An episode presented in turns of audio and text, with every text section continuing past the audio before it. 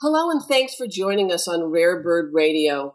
I'm Sharon Weil, author of the new nonfiction book, Changeability How Artists, Activists, and Awakeners Navigate Change, about how to meet change with more flexibility, effectiveness, and ease.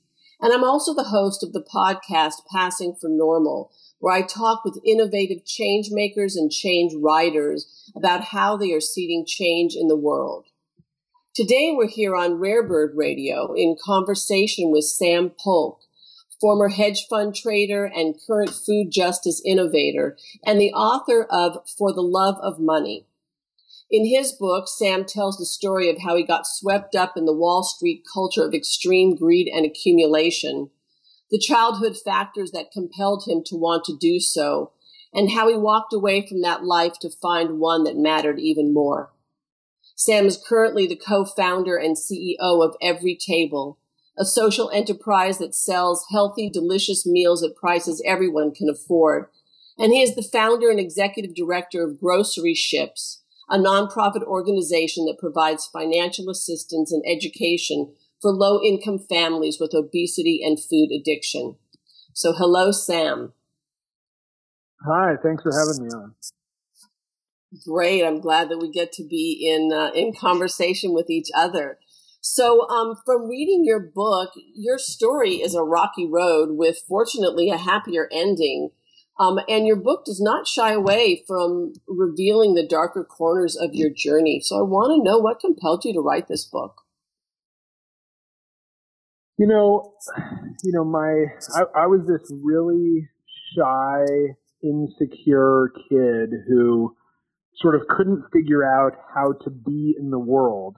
And from a pretty early age, I developed this desire to make money and to be successful. And I sort of came to see that as a, the sort of panacea um, of all my problems. And, you know, after I left Wall Street and had gone through this journey um, to sort of be able to do that, you know, I was reflecting on my life and how, you know, powerful that desire for money and that fantasy about money as a fix had become in my life.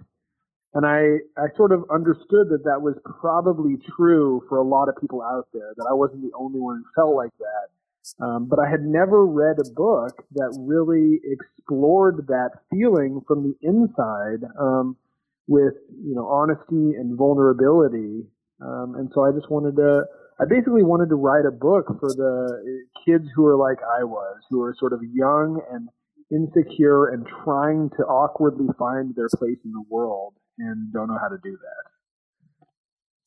Yeah, your book is your book is very honest, and um, like I said, you know, you don't shy away from revealing your dark corners. And um, have you always been such an honest person? Oh no. Um, I, I, would say um, earlier I was a, a very dishonest person. um, mm-hmm. You know, a lot of my story is, you know, by the time I was 22, you know, in my uh, after uh, just a year and a half of college, I had been, you know, kicked off the wrestling team and arrested three times and um, suspended from Columbia and then fired from a job that I took after that suspension because I got in a fight on office property and so I, you know, I got in a fair amount of trouble and was not a sort of, um, you know, quality contributor to society. And so a lot of my process and, and what the book really covers is that journey from that kid to, you know, who I ultimately became. And that journey entailed a lot of therapy, a lot of counseling, um, and a lot of sort of self excavation. And, and what I sort of found at the end of that was that, you know, I didn't have anything that I was embarrassed about anymore. I didn't have anything that I was trying to hide. And, you know, one of the wonderful things about that, even though it was a painful process, is then, then there wasn't anything that I wasn't sort of free and willing to admit. Mm-hmm. Yeah, nice. Nice. Um, you know, uh, I'm someone who's very interested in how and why people make significant change. And so I'm very interested in turning points. And, um, you know, in your book, you say that you walked away from a $3.6 million bonus because you felt like it wasn't enough money. And um, was that the turning point when you left Wall Street, or was there something else? What what was the turning point, or what are the turning points that you see in your life? You know, um, there was this one moment where uh, it was during the crash of 2009, and I was a senior trader for one of the largest hedge funds in the world, and I was in a meeting with my billionaire boss and sev- several other traders, and we were discussing the new hedge fund regulations being proposed by Congress. And everybody in the room thought they were just a terrible idea. Um, but I was starting to think that they might make sense. You know, I had seen these banks go down and uh, how much danger the financial system was in, and I knew that we were at least partially responsible for that. So I said so. I said, you know, well, well, I think these would be better for the system as a whole. And it was like one of those moments where, you know, the music gets cut off and everybody's suddenly silent. And my boss looked at me with this withering glare and said, you know, Sam, I don't have the brain capacity to think about the system as a whole. I can only think about what's good for us and our business. And, you know, it wasn't, it wasn't that I judged him so much as that I saw myself in him and I realized that I had been, you know, self-seeking. That that was basically the definition of my career. And I think by that point, I had done so much sort of counseling and work, and that that I, I was it was just starting to dawn on me that maybe I wasn't the center of the universe, and maybe you know, we are here for a purpose bigger than just to survive for ourselves. Um, and so I started wanting to do, but, but you know, that's the story I tell. But the truth of the matter is, like, it, it was almost, you know, that's a big moment, but it was almost like death by a thousand cuts, you know, like Wall Street culture, which at one point I had just felt a part of, um, became something that I felt apart from, you know, and I became like the conversations that would happen and what people would talk about and what was interesting to them you know, had been interesting to me, but I started to find that it no longer was. Right. Well, you know, I really mm. see in all of the looking into change that I've been doing, I really see that all change happens incrementally. And that even sudden change, big turning points, still have a history, whether it's seen or unseen, that has evolved and brought us to the moment. And so when you say, you know, death by a thousand cuts, I go, yeah, because it's more like that, right? Something in you, whether it was the work with your therapist or whether it was other, you know, aspects of your life, was starting to unhook all of this belief, right? Or all of this activity was starting to unravel already so that something, you know, you could hear something differently right? Maybe a year before you were so interested in being part of that game that you wouldn't have heard it that way, right? Yeah, I mean, I think that's 100% right. You know, I, my parents um, were very different. So my mom was a nurse practitioner midwife who would always take my brother and I down to Skid Row while she would run sort of free clinics for the homeless. And my dad was this you know, Willy Loman, ambitious um, salesman who was always talking about the big score. And, you know, when I was growing up, my dad sort of had all the power in our household and he was the one that I looked up to. And so I think about what you were saying and like, I think my like early twenties and college years were defined by me trying to in some way become my dad or live up to my dad or impress my dad. And, you know, in my, you know, when I was about 26 and 27, my dad and I had a falling out, so we stopped talking. And I think it may have been that separation that sort of allowed the, the parts of him that were in me to sort of fade in importance and then the parts of my mom that were inside me to sort of grow. Mm-hmm. Hmm. Yeah. Wow. That's interesting you know, and you talk about, um, you know, that the accumulation of wealth excuse me, isn't just about wealth. It's also very much about power and it's about position, right? And being sort of above it all and having access, right? That's how, that's how we, that's how we view it. You know, I've spent a lot of time in the film and television business and there's a little bit of, a little bit or a lot of that going on there too. That a lot of reasons why people want to get into those businesses is because of the power that goes along with it and the, you know, celebrity that goes along with it. So, um, yeah, I mean, know. I'll tell you that I think I think there's basically three three main reasons why people want money, um, and and and I think that I think that most people don't understand sort of the order of those three, at least as it applies to most people. So I think the first reason is you know because money buys nice stuff. Um, and that's certainly true. I mean, it's definitely true that a Range Rover is nicer than, you know, a beat up Pinto and, uh, Four Seasons is nicer than a Motel 6 and having money allows you to have that stuff and that's nice. Um, but I actually think in the whole scheme of things, that reason is actually pretty small.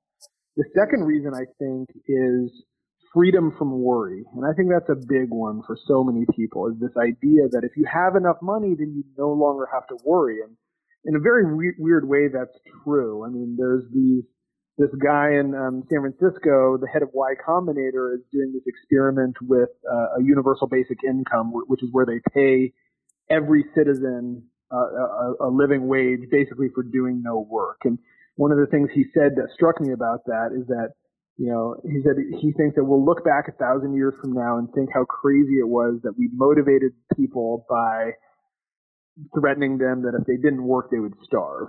And, you know, his belief is that that's a mischaracterization of sort of human nature, but that's the truth of the matter these days. And so worry is a huge thing that people deal with and that they're trying to sort of get rid of. Um, but then the third thing, and this is sort of what you talked about on Hollywood, is is I think the biggest thing for most people, and it's and it's that that correlation or perceived correlation between money and significance. That if you can make a lot of money, then that shows that you are important and powerful and consequential in the world. And you know, I don't know if everybody was like me. Um, I'm sure they're not, but I can speak for myself that you know I grew up, you know with a narcissistic dad and you know parents that were sort of grappling with their own issues um, in such a way that they couldn't really focus on mine and so i grew up with this deep sense of you know inconsequence and um, needing approval and wanting love and emptiness and i basically believed that money would allow me to achieve those things and i think that's true for a lot of people it's true for a lot of people and, you know, when you speak of these things, you know, we have to bring up shame because shame is a shame is an affect. It's a it's a quality that um, shapes so much of our behavior. Whether we're trying to compensate for shame that we feel, whether someone shamed us, or we just you know the our culture shames us, um, and it it it just shapes so much of what people will do, won't do, are driven to. And you know, in your in your story, you talk a lot about how you were bullied in school and how you were shamed by your father, and you know, um, shame. Yeah. Yeah, I mean, I'm so sort of thrilled to hear you say that, but also curious. You know, I've done a lot of reading of, you know, folks like John Bradshaw and Alice Miller, who talk a lot about shame. And I do, I think that is 100% true, but I'm also curious as to like, I don't know, for you to talk a little bit more about what that means to you and how you see that actually working in the lives of people and maybe even working in our culture. Well, you know, I think I've come to it a bit late, you know, in looking at it and looking at how shame really does drive people's behavior. And sometimes when you're looking at even friends or, you know, people that you're working with and you wonder why aren't they doing this? Why aren't they coming forward? Why aren't they, you know, doing the right thing? And, and when you understand that the possibility of shame is underlying that, it's like, you know, these original pieces of shame where we just feel like, you know, we're going to be caught in something, like somehow we're a phony or somehow we're not as good as or we don't deserve. And if those messages have been reinforced in our, in our upbringing, um, it becomes our operating system. And so many people, um, you know, are doing their best. They're, they're, you know, um, they're putting themselves out in the world, but really it's like a compensation for a deeper feeling of, of lack of worth. And I know that, you know, the authors that you're talking about and, and, um, certainly anyone who has been in recovery from addiction, from alcohol, drugs, sex, you know, um, many of the addictions are, are needing to look at the, the shame, the embarrassment, the feelings of inadequacy, as well as um, that's held in the trauma of some experiences that often these um, substances are, are um, brought in to, to uh, mask, right? I mean, I think that's 100% right. And, you know, I, I read this really fascinating book once by this guy named, I think his name was Jim Gilligan, and he had been the head of psychiatry for prisons in Massachusetts. And the book was called Violence. And basically, what he explained was that every act of violence that he had ever seen was basically a reaction to a perceived slight. And that these people, these sort of violent offenders, um, they were the, you know, had experienced the most childhood trauma and most childhood abuse, and so had the this sort of sense of worthlessness or or or core of shame that when you know when somebody looked at them wrong or you know said something unkind where you know, people that had a more sense of their own worth or their own value might let that sort of slide off their back.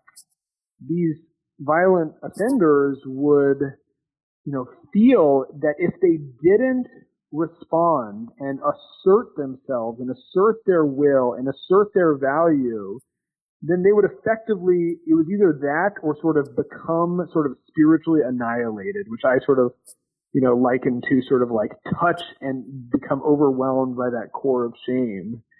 And, you know, it was such an interesting sort of like idea for me that shame really is the, is the root of violence. And, you know, one of the things about my story as you read it is that there was like a lot of physical violence on my end, um, like me being violent when I was growing up. And then as I sort of became an adult and learned that it wasn't appropriate to punch people in the face in an office building, um, you know, that stuff I was able to sort of maintain. But then I went into a career that, you know, had a lot of sort of inherent violence in it, which is, you know, I think it was Gandhi that used used to talk about, you know, the the violence of poverty. You know, that that's the most and you know, Wall Street is sort of the opposite of that, right? Like Wall Street is the, the flip side of that coin that is, you know, in some sense accumulating and accumulating and, you know, in a large sense sort of causing poverty out into the world. Um, and it's interesting to think of that, I think, as like just a more sort of socially accepted form of violence that may be motivated by, uh, a, a pretty similar shame core as the folks who are in prison. Yeah, you know, it's it is it is driving us all, and and that system is a sanctioned system, right? We say it's okay for that for that um, monetary system to exist, and um, you know the consequence is that that um, like you said, the enormous amount of poverty, the enormous amount of disregard right? Disregard for other people and not not being concerned about well how are they going to eat how are they going to live where are they going to sleep what's you know what's going on which leads me into um, when you did take a turn uh, and left Wall Street. You know, now you're now you're actively involved in um, uh, not just issues that address poverty, but issues that address um, food and and poverty. So you want to talk about that? Let's talk about Groceryships. Let's talk about um, Everytable. These things that you've created now.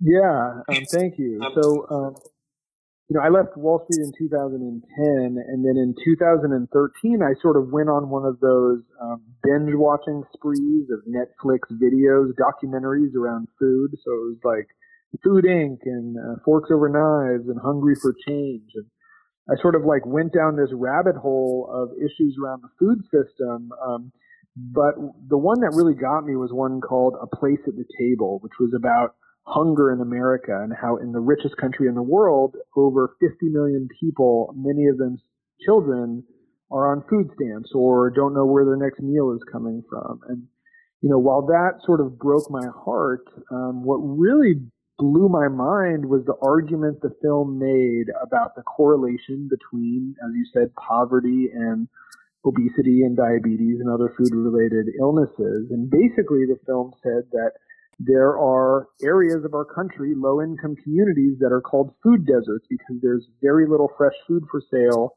and tons and tons of fast food. And, you know, that sort of fact hit me on a super deep level. I think for a lot of reasons. One of the reasons was that you know, my whole family has struggled with food stuff. I mean, my dad has diabetes. My mom got the lap band surgery. I've got a younger brother that also got stomach surgery and still struggles with it. And the truth is, I've struggled with food um, issues myself on a pretty deep level and still do to this day, mostly because my favorite meal is basically a dozen donuts and some privacy. Uh-huh. You know, and, and and for me, it was, you know, that those issues had nothing to do with whether there was a grocery store around. It was all emotional and spiritual and addiction related. And, and so understanding that there were these neighborhoods where, you know, one of the things people don't sort of often talk about is that in low income neighborhoods, there's, you know, much higher rates of stress, depression, trauma, all those things that underlie addictive behavior. And then on top of that, there's no fresh food for sale and tons and tons of fast food. It seemed like an impossible trap for people. And I was sort of motivated enough by this film that I started making some phone calls and seeing what I could do. And that ultimately led to the formation of this nonprofit organization called Grocery Ships that basically helps parents living in food deserts get themselves and their family families healthy. And we do most of our work in South Los Angeles, which is a neighborhood where per capita income is $13,000 a year and life expectancy is 10 years lower than more affluent areas like Pacific Palisades or Beverly Hills. And a lot of the reason for that is food. And so Groceryships runs these programs where basically a, a, mom, it's usually a mom, joins a group of 10 other moms who go through a six month program built around two hour weekly meetings in which there's nutrition education, healthy cooking skills, fresh produce is brought in each week. Uh, but importantly, the groups are structured not as didactic lectures, but as support groups where the families sit in a circle and a ton of time is spent talking about those other issues that are important in addition to access and affordability and education, things like, you know, your family's relationship with food and the stress in your lives and the burden, the emotional burdens you're carrying and the addictions you may be carrying. Um, so that we started that in 2013 and it's continued to grow and sort of spread through word of mouth through Los Angeles so that this year we'll do 30 groups, so 300 parents. Um, and that's been a super deep passion of mine, mostly because, you know, the truth is it's about food, but even more, it's about emotional and social support. And what happens with these parents, you know, living in poverty is not just about not having enough money, it's about not having enough time and certainly time for yourself and support for yourself. And so these parents, you know, come to this group for education around food but what they receive is much more than that. It's these bonds of friendship from women, uh, moms who are in the same exact boat as they are, struggling with the same journey, carrying the same burdens, and they grow incredibly close. And those bonds, to my mind, are actually much more important than the, the nutrition education. Um, so, anyways, that's Groceryships. And then about two years ago, um, we started hearing from a lot of our parents, you know, this this sort of idea over and over, which was you know, I'm a single mom. I've got four kids and two jobs, and you know, this produce is great, and the cooking classes are great, and yet I don't have enough time to cook because I'm always on the go, and so I have to get food fast. And in that neighborhood, you know, that means McDonald's. And um, around that time, this young uh, former private equity guy had come to start volunteering for Groceryships, and then came to work for us full time. And he was this you know, whip smart financial analyst. And him and I sat in our office in South LA and started trying to figure out a business model that would allow us to sell food at uh, prices lower than McDonald's in places like South LA. And what we came up with is Everytable, which is this awesome social enterprise where there's a commissary kitchen producing a large amount of healthy, delicious meals made by some of the best chefs in the country. I mean, our, our head chef was the former head chef of Le Cirque, the you know one of the top three fine dining restaurants in New York City. And and then at that commissary kitchen is packaging those meals in to go containers. And that sounds simple, but that's really the key economic insight, which is that you know, if you walk into a Chipotle, for example, what you'll see is 2,500 square feet of space, 10 to 15 employees, a fully built out commercial kitchen, all of which is why Chipotle will never sell a $4 burrito. Um, but for us, because we have a single kitchen that packages the food in to-go containers, then we open a network of small grab and go storefronts that are 500 to 600 square feet and have only two employees because nobody's asking whether you want pinto beans or black beans because the food's already packaged, even though it's made fresh that day, literally hours before. And so because of that, our cost structure is so low that basically the total all-in cost to us is about three dollars and seventy-five cents. Um, but then we sort of went one step further, and this was, I think, what has sort of resulted in a lot of the press coverage that we've gotten. And, and what we did is we implemented a variable pricing structure, and we were sort of motivated by these moms of South LA who make you know, twelve hundred dollars per month and spend seven hundred and fifty of that on rent, and how do they make it through the end of the month every month is a struggle. And so for that mom, there's a huge difference between a meal that costs four dollars or a meal that costs six dollars, whereas in you know West LA or more affluent areas, people are used to paying fourteen dollars for you know, a healthy meal. And so we said, you know what, let's price our meals so that each store is profitable, but just differently profitable so that we can really meet these customers where they're at. So in South LA, where our first store is, the food is sold for $4, a, a profit, but a small one. The next store is opening in downtown LA, a much more affluent area with a lot of office workers, and that store will be selling food for $8, which is, by the way, a great bargain versus what else is available, but still twice as much as in South LA. And for us, the idea is that, you know, we don't have to make the same profit on every customer as long as the business as a whole is holistically profitable. And so that's where we are right now. And it's the exact same meal, the exact same portion that's being sold in both places?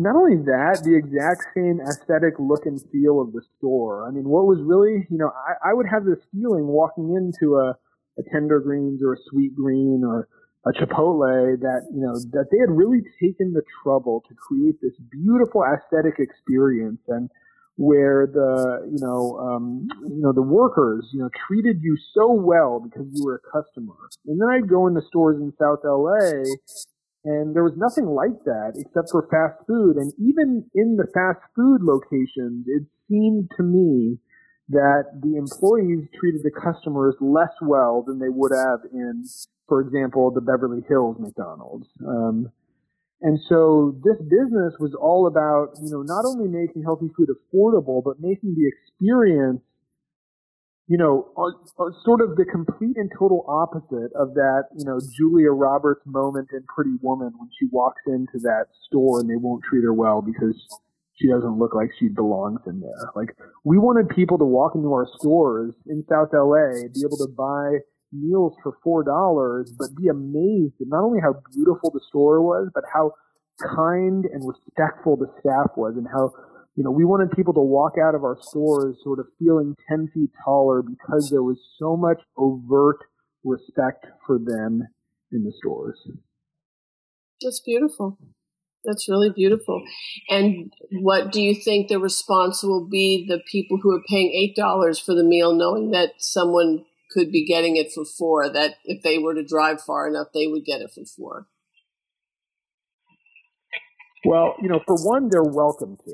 You know, like we, you know, we didn't want to discriminate, you know, and like test people's incomes or anything like that. Like, you know, there's people living in Pacific Palisades who are struggling to get by, and so if if it makes sense for them to drive to Inglewood every week to get, you know, a bunch of Everytable meals, then they can do that. But for the most part, I think, and and we're hearing this already, like people are thrilled and excited because if you think about the value proposition for those customers in more affluent areas, you know, they're getting a meal for 30 to 40% discount versus what they could get, you know, a similar meal elsewhere. And I, I say similar meal, but I literally think like our food is so off the charts good that, you know, they're coming in, they're getting something that's more convenient than usual because they can get in and out faster than they could at Tender Greens. It's less expensive.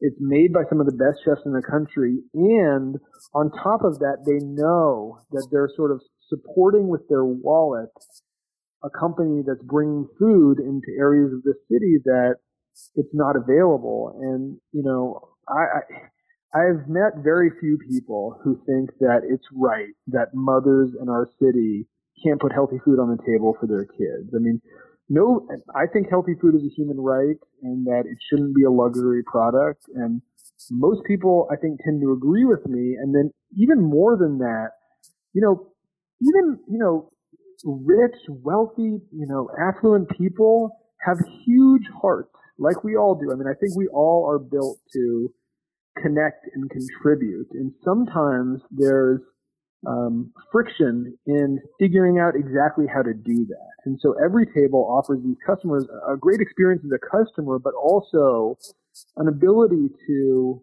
you know, make a purchase that helps someone else and they know it and they can see it and they feel it. And I, I think that's going to drive not only interest and, you know, it's certainly driven a lot of press around us, but even more than that, I think that's going to drive deep loyalty because I think people are going to be bringing their kids to every table and talking about the mission and why they're shopping there, um, and not just because the kale chicken Caesar is so good. Tastes good, and you're doing good at the same time. That's right. That's exactly right.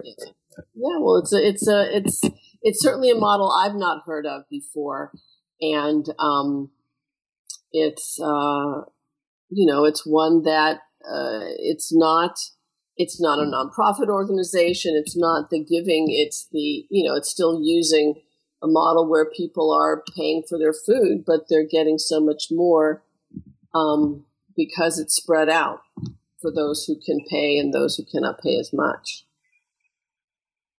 That's right. That's right. That's totally, yeah. That's totally right. So that's great.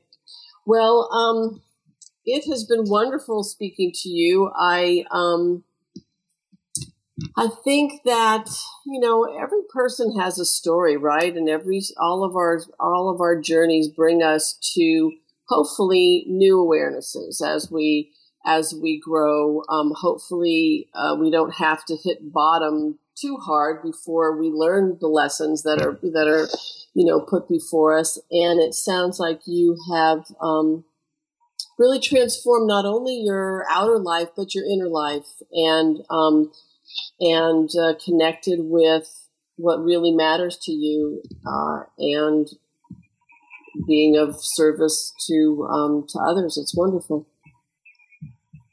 Well, thank you. That's really nice to hear. And, and I will say that I, I think I've been very fortunate to have some great teachers in my life. So I'm thankful for that. Yeah, we it, it always we never do this alone. We never do anything alone, and we all need um, very strong allies. So, yeah, bow to the teachers.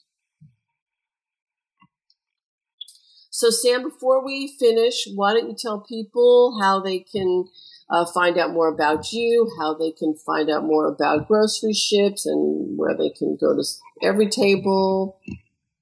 Yeah, I mean, there's so much. They can go to everytable.com uh, they can go to groceryships.org if they're interested in getting involved with the nonprofit.